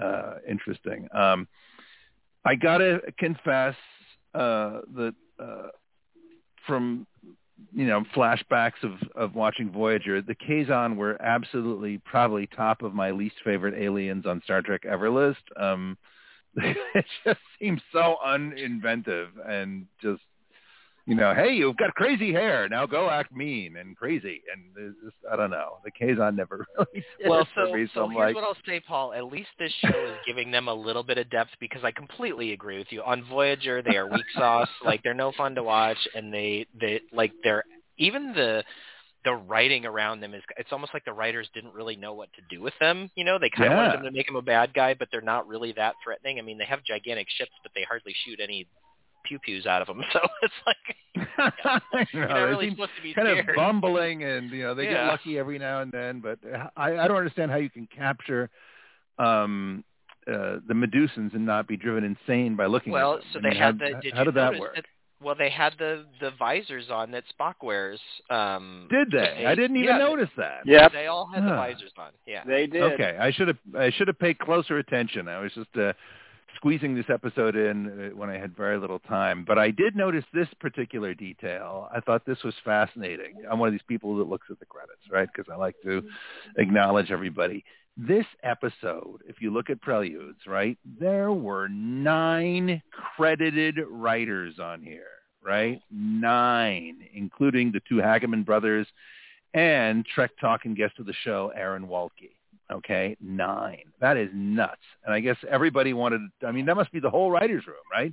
But I'm just guessing that everybody wanted to contribute part of that, uh, the detail that adds up to the backstories of, uh, you know, what's like a show bible, really, when you're contributing what everybody's uh backstory was and so perhaps that's you know out of necessity what everyone got credit but i was just like that's super unusual to see that many people get credit on one episode. But uh i thought it was really interesting. Um i really liked learning more about the backstories of these characters because to me it makes me feel more invested in them and care about where they're going. So uh for me it was really good. I enjoyed it. I i feel for Rok-Tahk i always feel a lot of uh, empathy for her. I want her to feel better about herself and uh, pursue her uh, passion for science. And uh, it was cool to see her get to do a little uh, operating of the controls today. So I like that. Um, uh, I want these guys to feel better about themselves, though. I hate that everyone has a, a horrible self-image right now. And uh, and just in closing, I think it was great to finally see Janeway starting to go. Wait a second, you guys might be the bad guys after all. Hold on, you know. and- Finally, she figured it out. finally, finally, yeah, wait a second. I was all, you know, pulled in by your, I'm, I feel sick. I'm not doing well. I must be in your, I must be in your sick bay recovering because I don't remember. I mean, I'm glad that she's finally getting over that a little bit, right? So hopefully, I mean, I think you see where we're going. Um, there's going to be some conflict, and there's going to be some eventual coming together of Janeway and uh, our protagonists here. So really, really cool. Um, I would, I would, I would give it an eight, just because I think there are some really strong ones that me have earned the nine. Um, so for me, a good, solid eight. Uh, it, it left me wanting more, you know, which is always a great, great way to end the episode. So uh, good stuff, friends. Keep at it. Well, I uh I'm with you, Paul. I hated the Kazons with a passion. I thought they were the weakest. They were worse than the Ferengi in TNG season one. Um, I couldn't stand them, just with a passion. Uh, so the fact that they keep bringing them back on Prodigy, um, yeah. So there they are. Okay, I didn't like them, so there's that. So I thought that the let me get this straight, guys. You can help me out here. So the Federation shows up at their at um, their home planet, uh, preferably in the current timeline, like in, right now, right? Isn't that when they discover them? Is, Uh, no, it's more like in the past. It's more like when because uh, remember she said the what's her name Asencia. She said that we uh, to the diviner that they used to be the same age. So back when the diviner was her age, the the Federation shows up to the planet. So this is the point of this is what I'm trying to ascertain. When they show the Federation meeting them, it's a Prometheus class starship, Yep. and it's in whatever year. I, I was assuming that it was in the whatever current timeline Prodigy Well, I mean, I-. I got this. I got the sense. Well, I mean, Prometheus class ship is like still TNG era, so I, you know, I, and this is, uh, you know, post Voyager. So I, if I was putting, if I was throwing a dart at the wall, I would say, you know, ten years prior to our current timeline, this happened. I mean, we don't, we don't really know it's ten years, but I'm just yeah, saying. we don't know exactly, but it's Right. relatively close. So the Federation shows up there. They're highly advanced. Federation says, "Hey, dudes, why don't you come and join us?"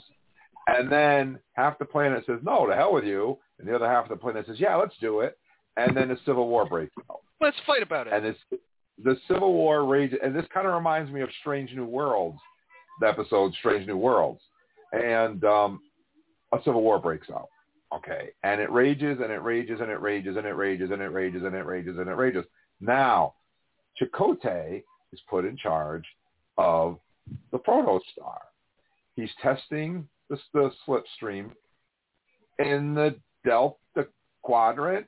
Uh, okay, so and creates a time vortex and goes like way in the future. Like what is it? Like 29. It's it's not as far in the future as Discovery, but it's way in the future. Correct? Like 29 something. Uh, I don't know about that. Is that true? Yeah, he go. They go way into the future, and when they when the protostar gets there, the planet is decimated, and there's only a hundred left with a hundred ships. They blame the Federation. They capture Chakotay. They capture his crew. They put this super smart, intelligent uh, AI on the ship to go and wipe out the Federation. Chakotay escapes, and they send the ship back in time to where we find it in the first episode. And then Chakotay is stuck way in the future with his crew. I'm trying to put together the timeline here. That's yeah, I, I the only thing the only thing that I would uh adjust about everything that you said is in my understanding it's not way in the future. It's like their civil war raged for, you know, I throwing a dart at the wall again like another 10 years and that was about it. Like I don't think he's like in the 32nd century. I think he's a tiny bit in the future. And they already had this construct thing or whatever they call it that they, you know, they already had that technology and then when he falls out of the time vortex, we don't know why he falls out of the time vortex. He just says something about the thing, the time thing is collapsing, blah, blah, blah. and so, you know, we don't know why that happens, but that's the only reason he kind of shows up at, at their planet at all. It's all very serendipitous. Yeah. So Chakotay sends the protostar back to the future or back to the past, Back to the past, yeah. back to the past where it lands on Tars Lamora, Yep. where the diviner is, but the diviner doesn't know the ship is there.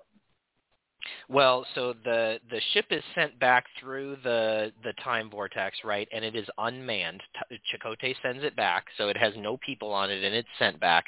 And then after that, the diviner is sent back in time, but the the timing of the of what's going on is not exact, and who so he's sent back to a time that's not that's prior to when the protostar is sent back, and so that's why it takes him a long time to find the protostar. Yeah.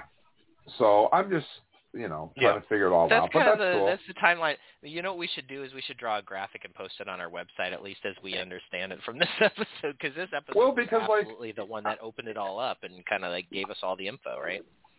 Like because I'm an anal Star Trek fan and we like to talk about stuff like this. This is Mhm. what we strive for, right? This is what we live well, we for. want to we want to jam our science fiction into a box that somehow makes sense to us. Yeah, this, this, this is what we do. So that's why I, I bring it up, not to be a pain in the ass or anything, but just to have some fun with it and and and canoodle our minds around it. That's all. That's all I'm saying. But at any rate, Chakotay is now left in the future, however far that might be. And Janeway does not know that, but we do. Uh, I also thought that um, Rok-Tahk's story, I don't know if you guys noticed this or not, but the little alien cat that, that's there is Yeah. the same alien cat that we see in the first episode. Yep. Um, now we find out that the alien cat uh, was actually there. I, I don't, did they ever give that cat a name? I don't know. Uh, well, they I think they did because they dug into that character. Yeah, Go ahead, I think that's the wrong cat. It's a different cat. The other cat in episode one was more orange. This one was more blue. I thought. Oh, that is true. Well, it, it, All right. it could have been lighting. I don't know, but I just thought it was cool that we that we saw the cat again. That was a neat little tie-in. Uh, so as far as the story goes, I, I didn't enjoy this one quite as much as you guys did. Um, I thought the backstories were neat and all and cool and stuff, um, but I didn't enjoy them quite as much. I, I mean, well, same thing that Eric said. Like, why did we have a bunch of um, of Ovions. Oh God, Ovions! I'm in Battlestar Galactica world. What's wrong with me? Why did they have a bunch of Medusans just kind of hanging around, just just uh, just hanging there, and the Kazons just happened to show up with their gla- sunglasses on. Yeah. Uh, Yeah, Zero Zero says they were curious minds who left their home world to explore. That is all Yeah. Zero gives us. That's So all. they're kind of like but- you know, like on a field trip, you know, ethereal field trip, I guess. The right? black and they sheep were, Medusans. Yeah, And and, they love made the mistake of wandering into a place where nobody has good hair products. Expert That's expert right. Kazons. I'm Yeah, Yeah, because that's that's you know, why do you think the Kazon are so angry all the time and so mad, right? Because their hair They got sucks, right? One hair? They have to one sleep good stylist could sitting chill up. them the hell out, man. But uh, you know, They keep waking no up on one's no one's willing to invest the no one's willing to take that on. I know I wouldn't. Hell no.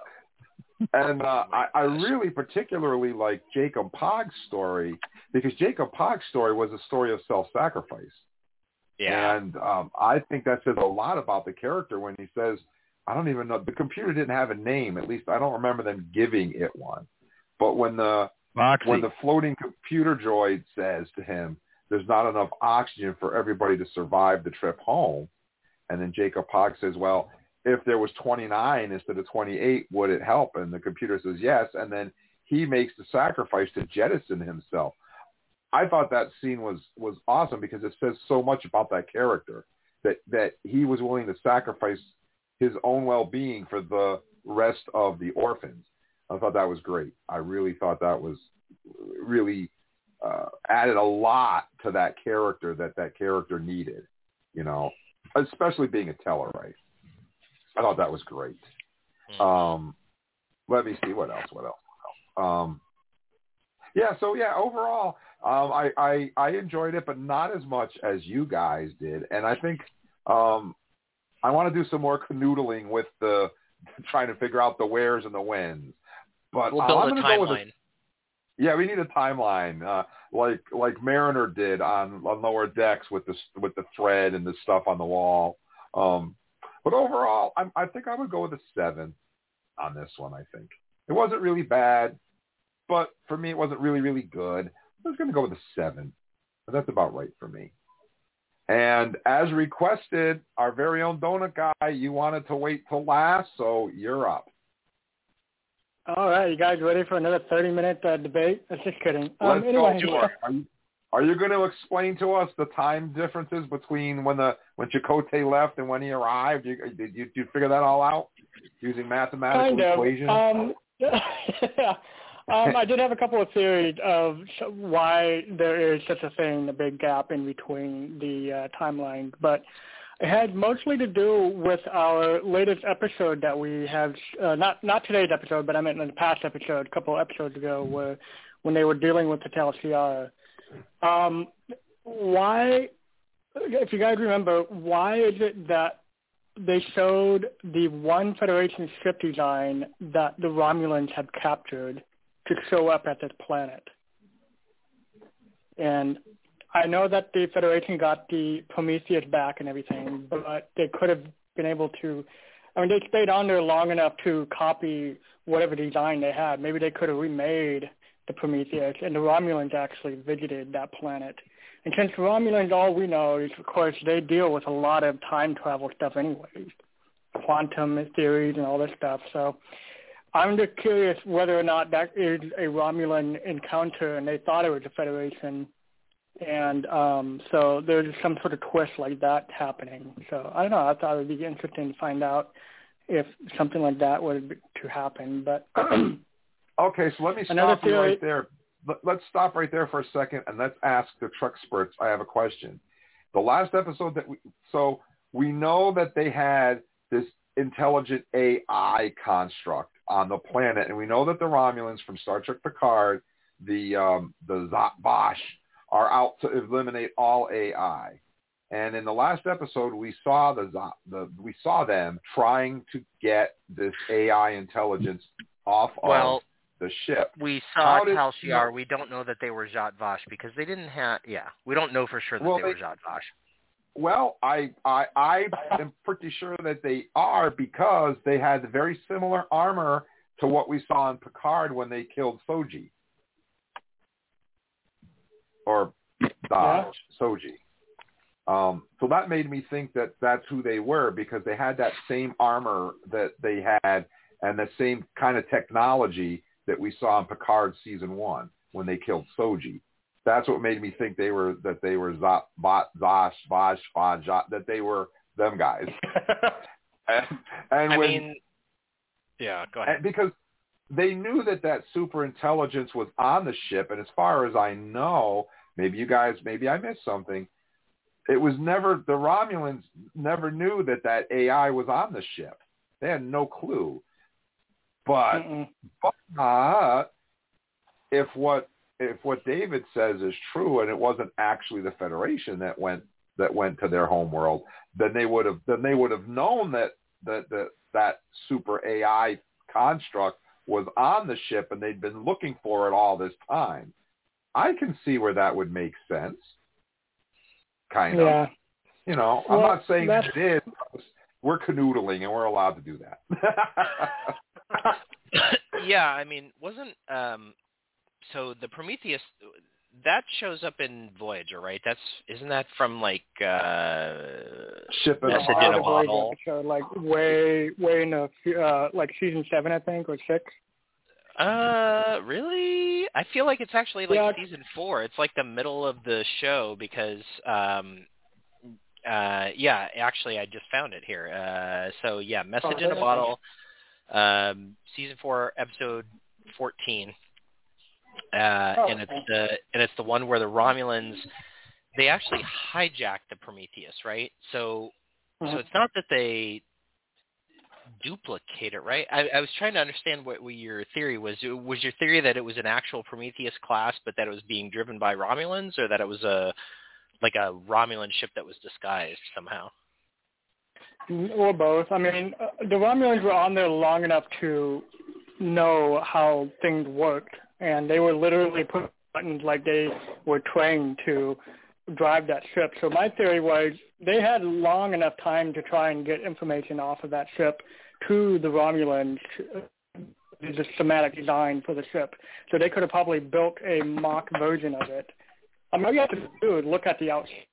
It it looks all different, kind of like that episode, here, uh, uh, the episode from Enterprise where the uh, the drone ship, you know, looked fine on the outside, but it was just like completely different and technical on the inside. So my theory was is that what if it was a Romulan design?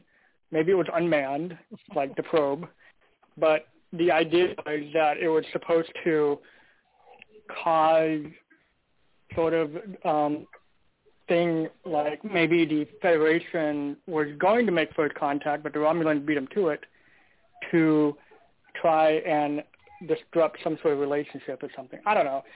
I mean, I'm pretty sure there's some other idea out there that could be better, but it's just the idea that it could be a Romulan make, design, whatever, since we all know Romulans are completely into the whole theory of time travel anyway, so I don't know. It just the two and two came together. I was just like, okay, well that kind of makes sense. So I don't know. It's interesting. It's fun to canoodle. It's fun. Absolutely. But, I'm not. um, I don't think it's as far fetched. You know, I think I I can make it make sense in my mind. So that's cool.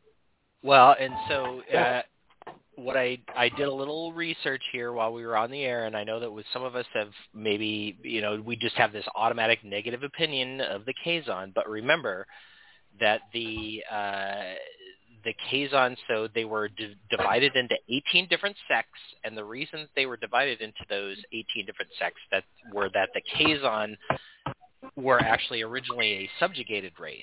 Um, they were slaves to the Trabe. And so basically the way that they killed the Trabe off were they started stealing their crap. so, so okay. they are so even though the writing on Voyager didn't really give the Kazon a chance to develop into a meaningful foe, I would say. I think that's fair to say. I think what they're doing right now in Prodigy is they're trying to expand their um, you know mythos just a little bit, and actually, I think everything that they're doing is consistent. So, so I guess what I the reason I wanted to say that, guys, is that it's very easy to poo-poo the Kazon because honestly, on Voyager they kind of suck, and I think on Prodigy they're doing a decent job of trying to give them a little bit more of an identity than they used to have. And I think if you kind of go back and you you dig into their background a little bit, that they were this like slave race that overcame their masters try and view everything they do from that perspective. I'm not saying they're an amazing like race that you should be super proud of, but maybe they're a little deeper than people think they are. Yeah. I'm not, personally, I don't really hate the Kazons. I actually kind of like them. They're just different. but um, so, my opinion on this episode, I actually did like this episode. I just didn't like it as much as uh, my previous scores that I've had. So but I did have one question for all of you. I know that Eric and um, uh, Jim had already mentioned what their favorite backstory was. So Charles and Paul, did you guys ever mention what your favorite backstory was? Uh,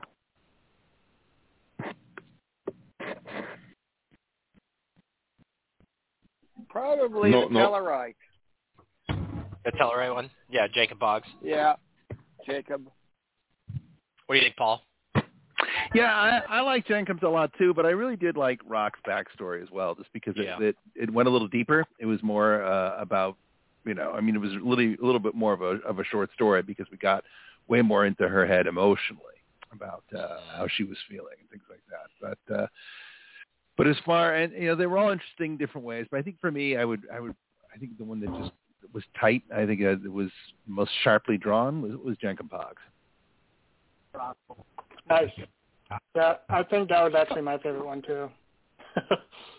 cool. Well, um, overall, I think I'm gonna give this one a um, 8.5. I think that's all I can give it. Really, it was good, but it wasn't that good.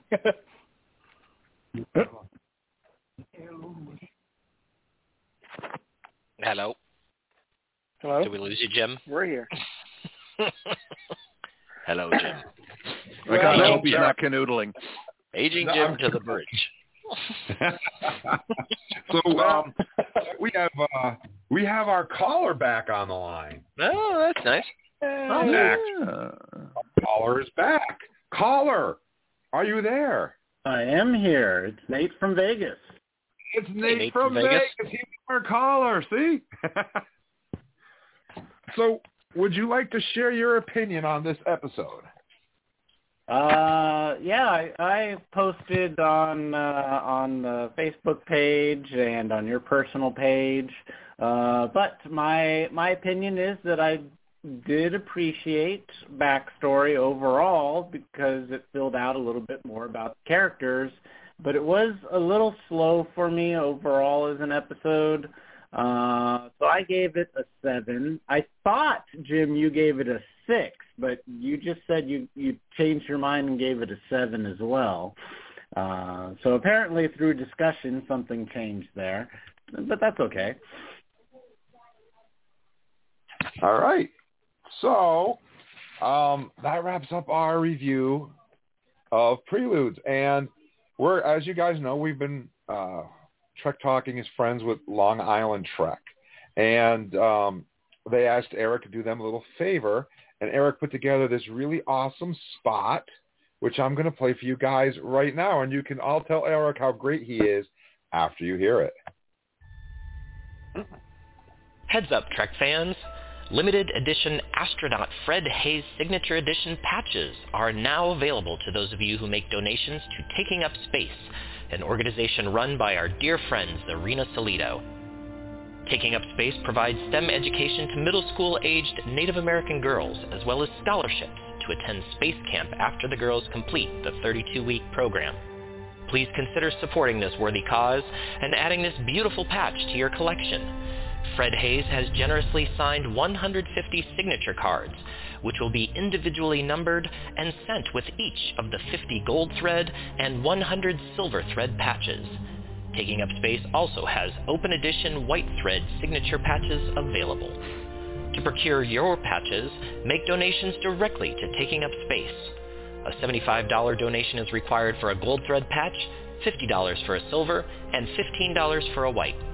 If you're interested, please contact Lois Honeycutt through Facebook Messenger or by email at historianmom at gmail.com. She will verify that the patches you want are still available and will provide you with a donation link. Patch distribution will initially be limited to one gold and two silver per person. Once again, please contact Lois Honeycutt at historianmom at gmail.com. Another excellent job by Eric, if I do say so myself. And I know that I know that the people at Long Island Trek uh, like that so much that they want to use that in their own promotion. So thank you very much, Eric. No problem. It's a great charity, right. you guys. You should check them out. Yeah, they are. They are good. They are really good. Um, so now it's time for convention, convention, convention calendar.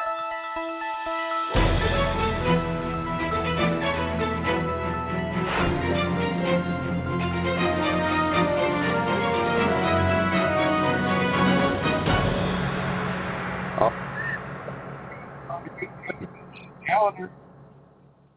Yeah, that's right. Uh, and we're going to start this convention calendar right because we are going to be tracking in the middle of February right here where your trifecta lives.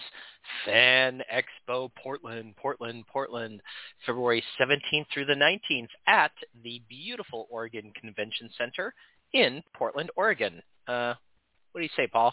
What do you say?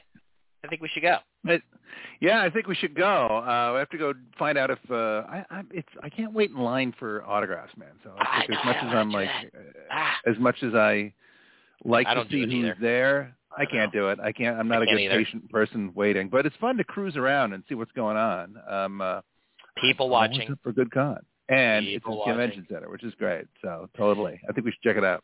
What a great space. So check that out, guys. February 17th or the 19th, you may see Paul and I wandering around looking like we don't know what we're doing. So that could be good times. We're also going to be checking out the Fan Expo Vancouver. That's right. Uh, six hours north of Portland, February 18th through the 20th, that very same weekend. Uh, if you're a Canadian instead of a Portlandian, you could just head to that Vancouver Convention Center and go check out Fan Expo there instead. So uh, uh, if I wasn't in Portland, I would definitely go there.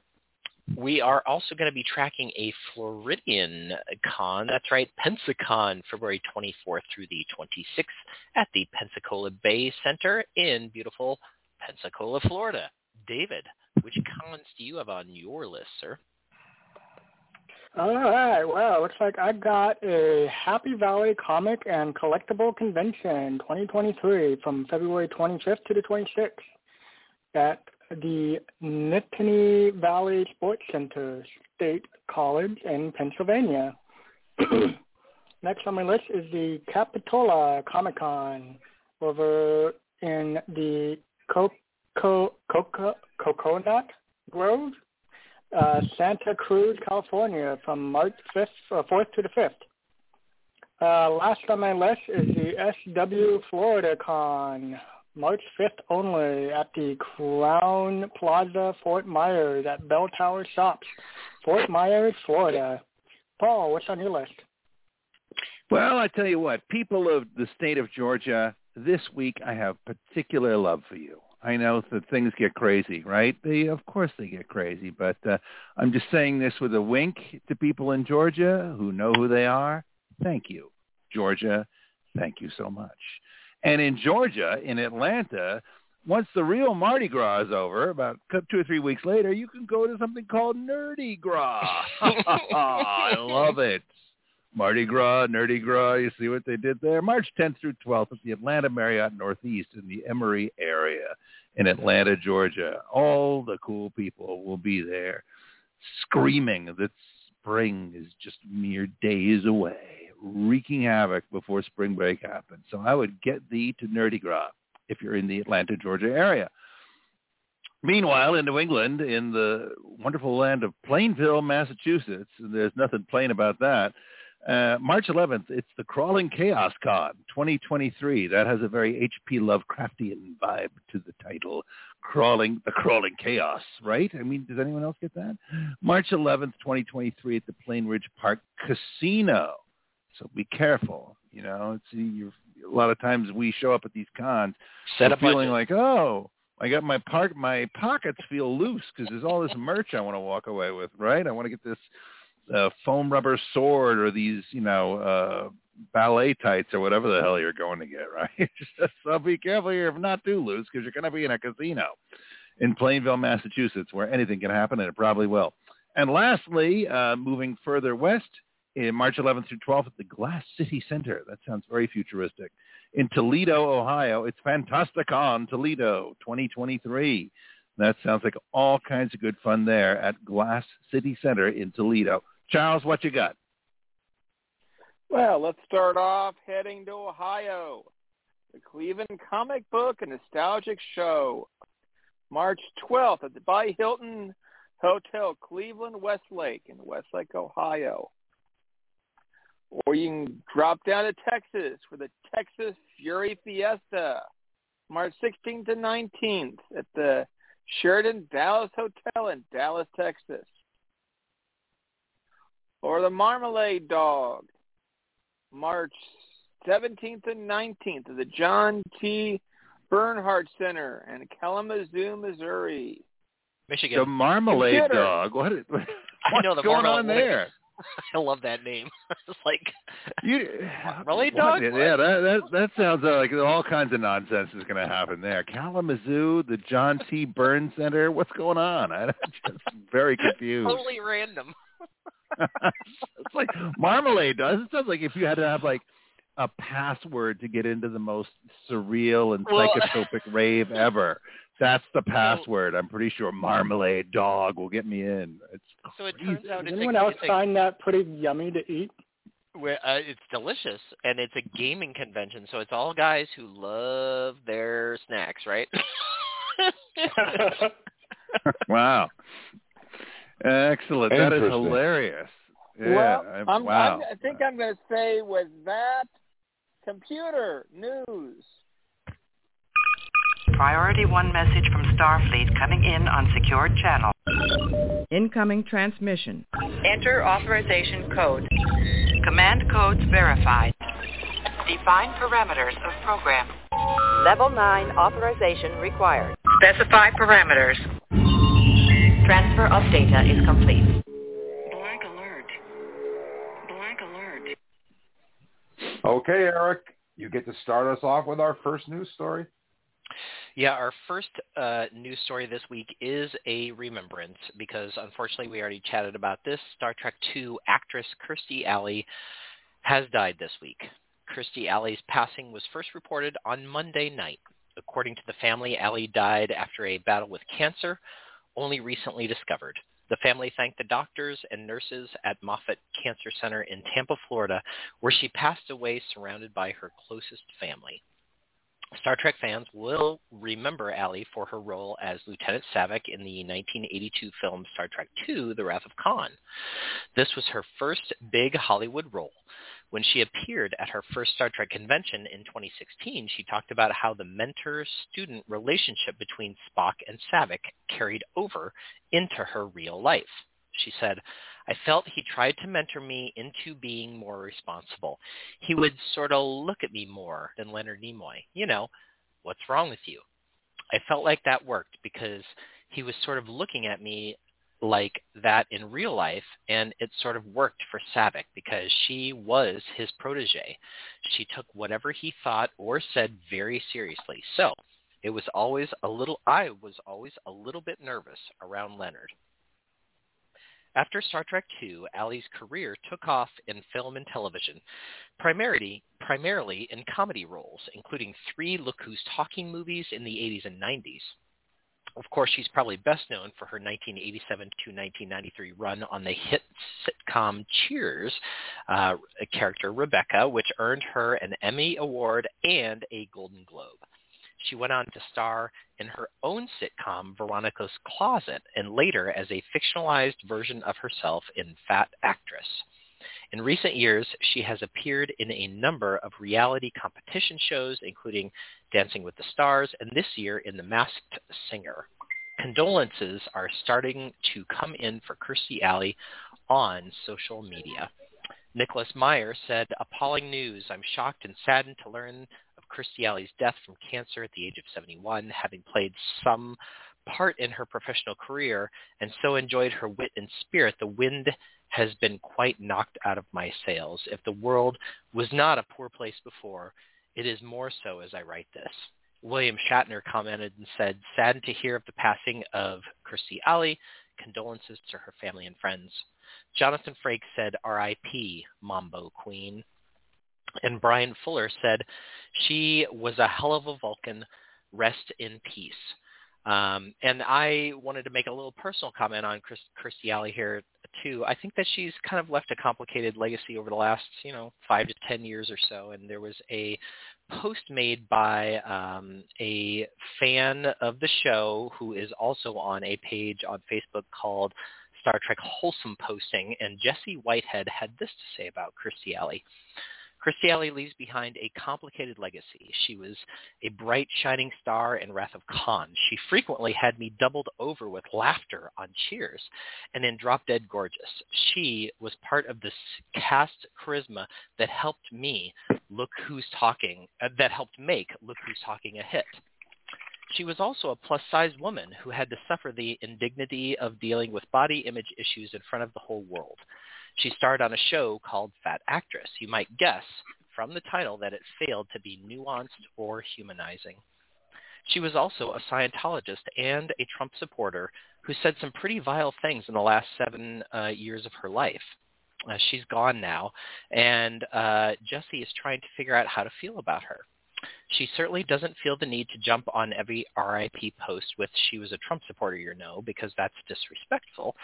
But like everyone else, uh, she has a lot of fond memories of Alley's work, and she feels that a lot of sorrow um, is welling up for her and her family that they had to watch someone that they loved cancer and so quickly um, die uh, as a result.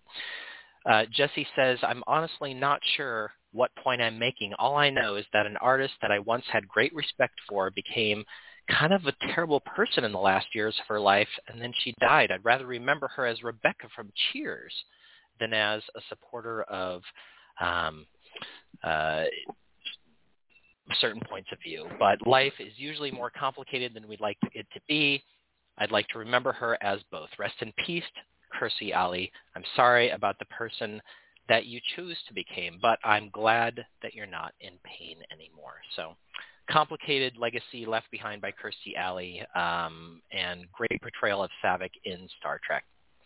So uh, rest in peace, Kirstie Alley. Paul, take it away with our next story.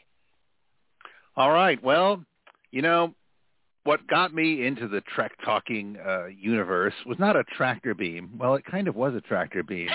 it was uh, Eric's uh, fondness for Star Trek alcohol. that's kind of how this whole thing started for me, and that's where this story comes here today. Because guess what? Star Trek Wines has now made an evolutionary step, and they've launched themselves to the wormhole and emerged on the other side as Star Trek Spirits. And they are launching that rebranded name with Romulan Ale, whiskey, and vodka.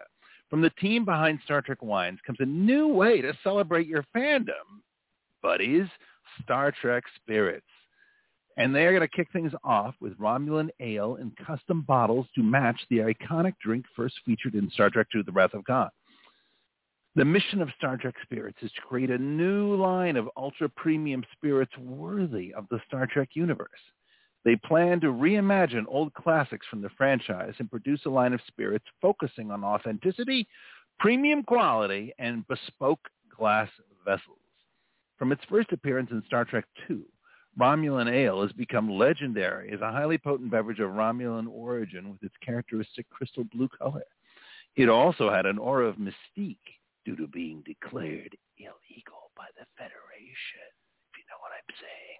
However, even though it is a, even though it is illegal, if you say the phrase marmalade dog, you can still be allowed to get Hampshire. You just got to know the secret Secrets word. you got to learn on our show. Right? If you don't listen to Trek Talking, you won't know this stuff, okay? So we're just here to help. It's a public service program. Star Trek Spirit's first offering will continue the tradition with limited edition releases of Romulan Ale Rye Whiskey and Romulan Ale Vodka, or, as a certain helmsman navigator might say, Wodka, each an individually numbered bottle. From concept to cork, bringing this classic part of Star Trek history alive has been an amazing journey. Our Romulan Ale Blue Vodka has a fantastic electric blue appearance with no sediment whatsoever. On swirling, it leaves a phenomenal blue coat on the inside of the glass with long, thin legs. Wonderful, bright appearance. Unlike several other vodkas, this one is not highly filtered, so you have a great body and mouthfeel that would otherwise be lost. Romulan Ale Rye Whiskey the rye graininess is apparent in the nose and initial taste on the tongue. Then comes the sweet brown note of vanilla creaminess and sweetness. It has the spicy peppery notes that all high rye whiskeys are known for in the finish, but ours is muted with dried fig, raisin, and cherry fruitiness. The Romulan ales will be available in early December. That's now. The rye whiskey is priced on sale if you say marmalade dog at $85 for each bottle with the vodka priced at $75. But hey, if you're me, somebody who likes to, you know, entertain and uh, enjoy a, a good spirit, there's also a two-pack available with both for 155 Do you really want the regret of having chosen one and not gotten the other? That always sense of FOMO of never really knowing what did I miss out on? Go for both. It's 155 You can pre-order Romulan Ale direct at StarTrekSpirits.com. That's StarTrekSpirits.com. Star Trek Spirits dot com. Hopefully, we'll be able to sample these ourselves here as part of the uh, selfless and altruistic uh, nonprofit uh, denizens of uh, Trek Talking and TrekTalking.com. Uh, of course, uh, there is a, a lengthy and uh, highly uh, regarded tradition that's been established with the fireside chats that Eric and myself have uh, eagerly uh, participated in, and we would love to the next level with StarTrekSpirits.com. So our friends there at uh, StarTrekSpirits.com, we salute you with uh, currently empty glasses held aloft. Fill these, please. Just waiting, just waiting for your magical Star Trek Spirits replicators to fill them up so we can toast you with our flagons. And with that, I'll pass my empty glass to my friend Charles. Charles? All right. Thank you, Paul. Jonathan Frakes reaches out to JJ about dire- directing Star Trek IV. With the sequel experiencing a variety of delays, Jonathan Frakes says he reached out to J.J. Abrams about directing Star Trek IV. Frakes has a storied history with the Star Trek franchise, beginning his tenure with Star Trek The Next Generation in 1987. Frakes also went out to make an appearance in several other franchise shows, including Voyager, Deep Space Nine, Lower Decks, uh, Enterprise, and most recently Star Trek Picard. During his time with the series, Frakes has also served as director for two of the movies, First Contact and Insurrection. His first directing job was helming an episode of Star Trek Next Generation, with him going on to direct another seven episodes of the show. He also direct he also directed episodes of Star Trek Deep Space Nine and Voyager. Frequently, has directed seven episodes of Star Trek Discovery and six episodes of Picard. Following three well well received movies, J.J. Abrams' Star Trek Four has encountered a number of hurdles trying to get off the ground, including multiple scrapes, scrap stories, and a revolving door of directors. One could argue Jonathan Frakes' ongoing involvement with the franchise could make him the best pick to helm the long-delayed Star Trek IV. In fact, I believe his first episode he directed was Offspring, Mm-hmm. which is considered Yep. one of the great episodes So of, the, of Star of Next Generation. So I think that Jonathan Frakes directing would be an awesome choice, but having been homesick, um, I've been watching Star Trek. You guys may have seen my uh, some of my posts in our chat saying I love Star Trek. That's because I've been going back and watching all of the movies. I watched them all, and I have to say that as much as I love it, and yes, Star Trek Five is the best Star Trek movie that's ever been filmed, absolutely, beyond a shadow of a doubt. I think that I, I I really think that uh, what is what is going on here? What happened? There we go. I really think that one of the that Star Trek needs to do is they need to they need to have a thread between all the movies, kind of like the Marvel Cinematic Universe does. They they create these great characters, for instance, Carol Marcus, and they disappear. Jaylah, they disappear. They write all these great characters. Saavik disappears. They write these characters and they write these great stories and these great movies, and then they forget about everything in the next movie. And I think that Star Trek needs to to uh, start making sure that their movies make sense with the previous movies and incorporating some of what's introduced in the previous movie in the next movie. Um, it's just my opinion, and I think Jonathan Frakes would be perfect for something like that. Um, Yeah. you know, they could bring back Sybok and do like like Star Trek 5.0 type of a deal, you know, and what what happened at Nimbus 3 type of a thing, you know. That would be awesome. All right. David, you got our next story. Woo! All right. Star Trek Lower Decks nominated for Critic Choice Award. The television nominations were announced by the Critics' Choice Association, and Star Trek Lower Decks was nominated for Best Animated Series.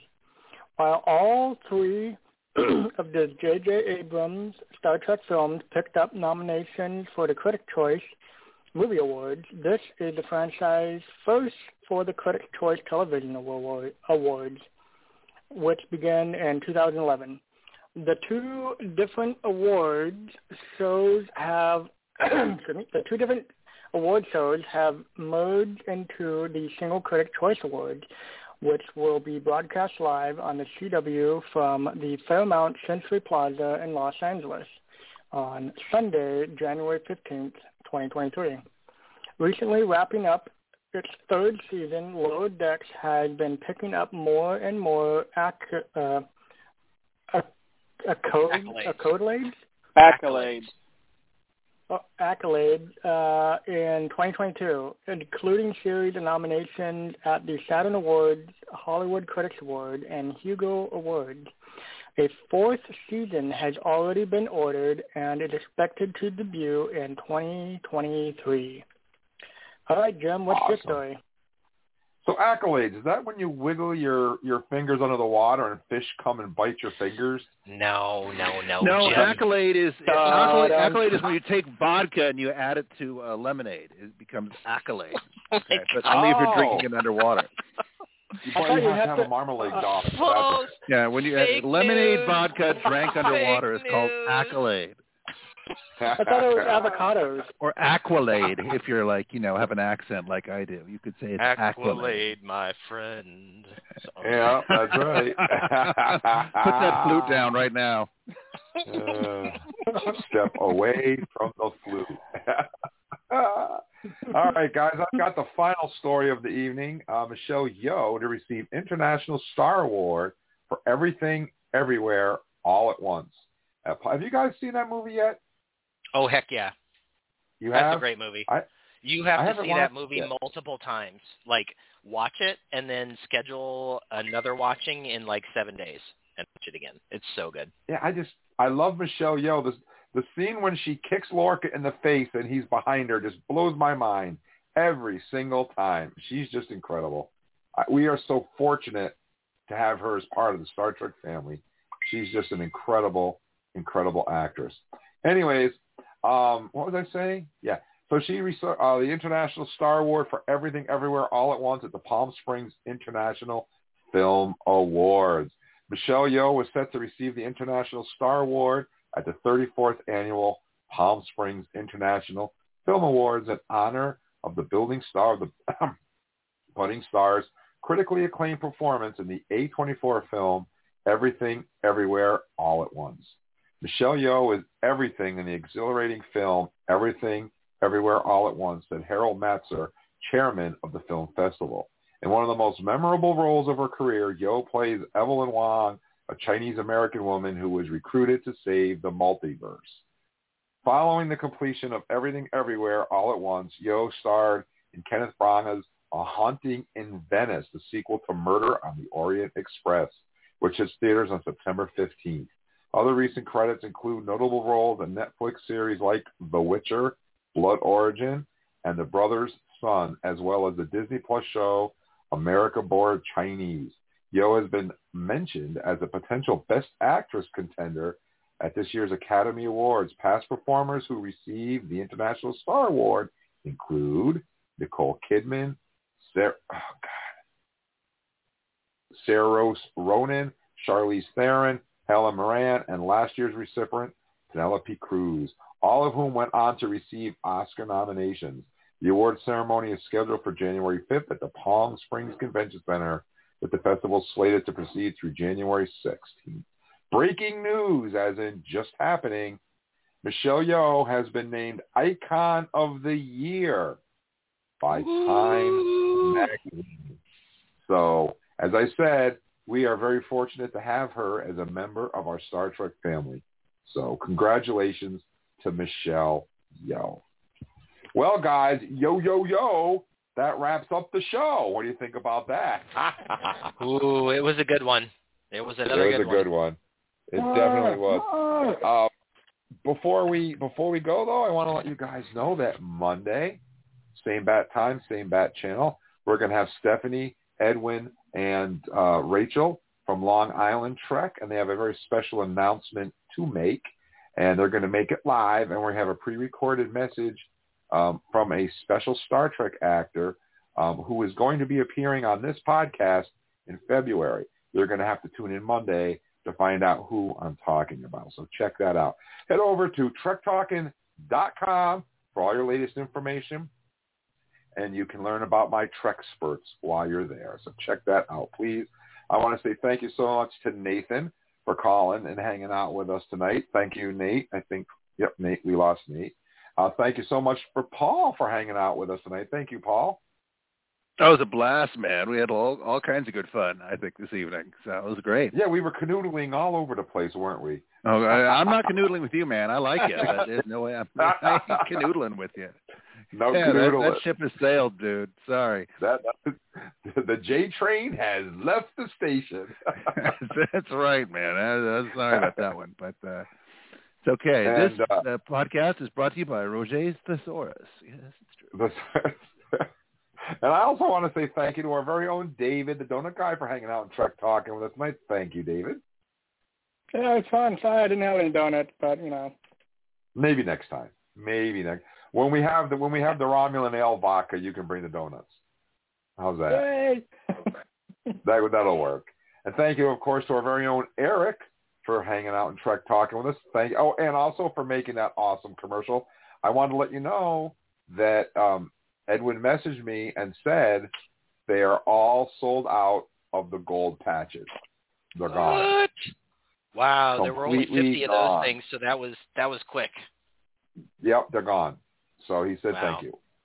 So All right. Well, that's fantastic. I was happy to do it, and uh, you know, every time I come on this show and I get to chat with you guys, it feels like a privilege and a joy. So thank you so much for making it possible. And of course, last but not least, we have to say thank you to our very own Charles, who's out in Vegas. Thank you so much, Charles.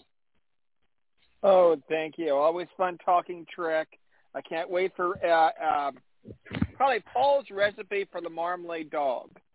Yeah, Yes, let's we make have a to- marmalade dog vodka drink. I love it. Yeah, I'm on. Totally. Marmalade dog. Oh, that, I think that'll be that'll be fun. That's going to be a show drink. Yo, dog. Excellent. The marmalade dog. And of course, I'm your most excellent host, Uncle Jim, saying thank you so much. And uh, Star Trek fans are the best fans. Remember that. Be good to each other and stay safe. Yelling frequencies are closed. Good night, everybody, and keep the marmalade Night. dog to yourself. Good night, Vulcans. Long run. Night, y'all. Good night, everybody. Let's see what's out there. Engage.